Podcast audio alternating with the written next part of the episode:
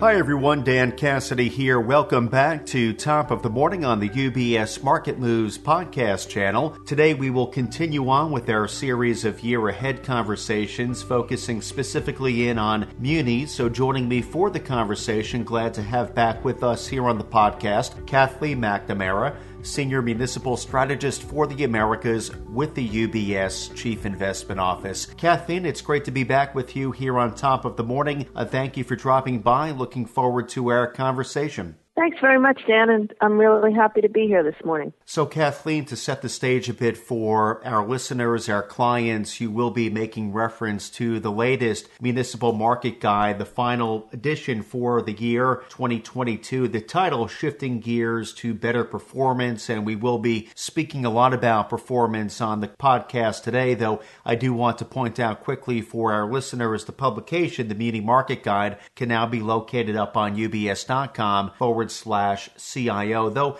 let's jump right into it, Kathleen, maybe starting with recent performance as munis have staged a year end rally with just a couple of weeks left in 2022 at this point. So, Kathleen, can you speak to the drivers behind recent performance and what have fund flows consisted of? Sure, Dan. Um, let me explain.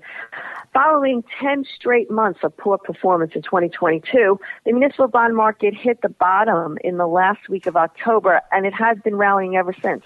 If we use the yield on the Bloomberg Municipal Bond Index, yields have fallen by 80 basis points in the space of only seven short weeks.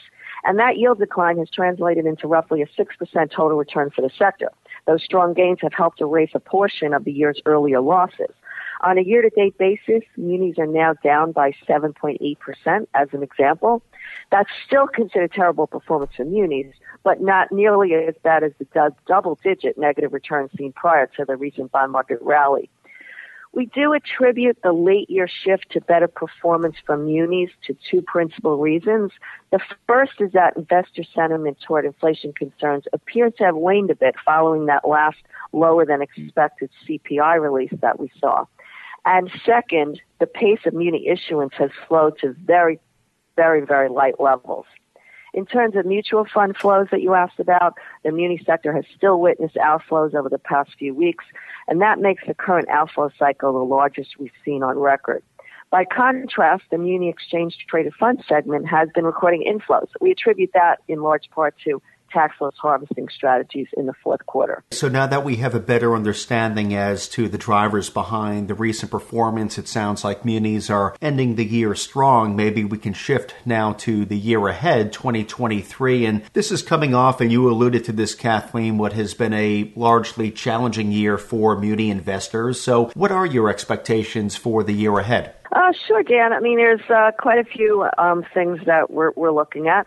I mean, first, you know, for 2023, we expect the opportunity to earn a predictable tax-free income stream by positioning assets in high-quality municipal bonds to garner more attention from investors, given the uncertain economic backdrop as we head into the new year. Bear in mind that despite the recent rally that we just talked about, yields on AA munis are still up by 150 basis points to 250 basis points across the curve on a year-to-date basis. That represents a big jump in yields and corresponding taxable equivalent yields for investors seeking income. We also expect the Fed will moderate the magnitude of future rate hikes in the early part of 2023, followed by a pause as the Fed assesses the impact of inflation. Against that backdrop, we believe that benchmark yields will end lower by year end 2023 versus current levels. At the same time, modest new issue supply, a reversal in mutual fund outflows, and cooling inflation should be supportive for muni prices. Therefore, we expect this to be positive total return performance in 2023. Of course, the principal risk to that outcome is that inflation remains stubbornly high, prompting the Fed to continue to raise rates at a higher pace than what the market is currently pricing in. And we also expect bouts of volatility to continue around inflation prints and Fed policy meetings into the early part of next year. Okay, so perhaps some brighter skies ahead for muni investors in 2023, though, as you pointed out, Kathleen, of course, we need to be mindful of uh, potential triggers of volatility along the way. Uh, I do recall about a year ago we were having a similar conversation for the year ahead, though, speaking to 2022, and you talked about how your team issued some predictions predictions for the asset class to play out over the course of this past year. How did those predictions shape up, Kathleen? Well, Dan, it was a rough year for performance, as you already know, across an array of asset classes, and munis were not immune to that fallout. As a consequence, it was certainly a rough year for our predictions as well. There were three principal things we got wrong for 2022. Rates would rise only modestly. Inflation would come down. The return make that list. At the same time, making the list on things we got right were the following. The pace of new muni issuance would soften. We indeed, indeed did see that happen. Air travel would continue its ascent, benefiting certain transportation credits, and not-for-profit hospitals would continue to face rapid change and margin pressures. That said, we expect better results for returns and predictions in 2023. From a portfolio strategy standpoint, how should muni investors think about positioning heading into 2023, being mindful of the performance expectations you had shared with us a few moments ago? Uh, sure, Dan. I mean, heading into 2023 for curve positioning, we prefer a barbell structure for municipal bond portfolios. We do believe that positioning in short dated bonds for liquidity and reinvestment opportunities, along with an allocation to longer dated munis with high coupons for incremental income, is prudent amid economic uncertainty. Bear in mind that although the U.S. Treasury yield curve remains inverted, and certainly this um, has certainly uh, been in the news quite a bit, um, pretty much all year. But by contrast, the high grade muni curve does retain a positive slope.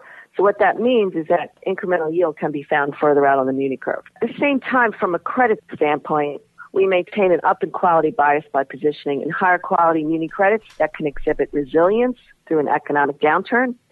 State governments, electric utilities, and water and sewer authority credits are some examples. Well, Kathleen, as always, appreciate your insights as we're heading into another year, sharing with us your performance expectations for the asset class and providing some guidance around positioning as well. I do appreciate your insights throughout the course of 2022 for sharing with us everything that you have here on top of the morning and looking forward to, of course, continuing on with our series of muni conversations in 2023. Though happy holidays, Kathleen, and looking forward to reconnecting in the new year. Thanks very much, Dan, and happy holidays to you as well. UBS Chief Investment Office's investment views are prepared and published by the global wealth management business of UBS AG or its affiliate, UBS. This material has no regard to the specific investment objectives, financial situation, or particular needs of any specific recipient and is published for informational purposes only. As a firm providing wealth management services to clients globally, UBS AG and its subsidiaries offer both investment advisory services and brokerage services. Investment advisory services and brokerage services are separate and distinct, differ in material ways, and are governed by different laws and separate arrangements. In the USA, UBS Financial Services Inc. is a subsidiary of UBS AG and a member of FINRA SIPC. For information, please visit our website at ubs.com forward slash working with us. For a full legal disclaimer applicable to the independent investment investment views produced by UBS, please visit our website at ubs.com forward slash CIO dash disclaimer.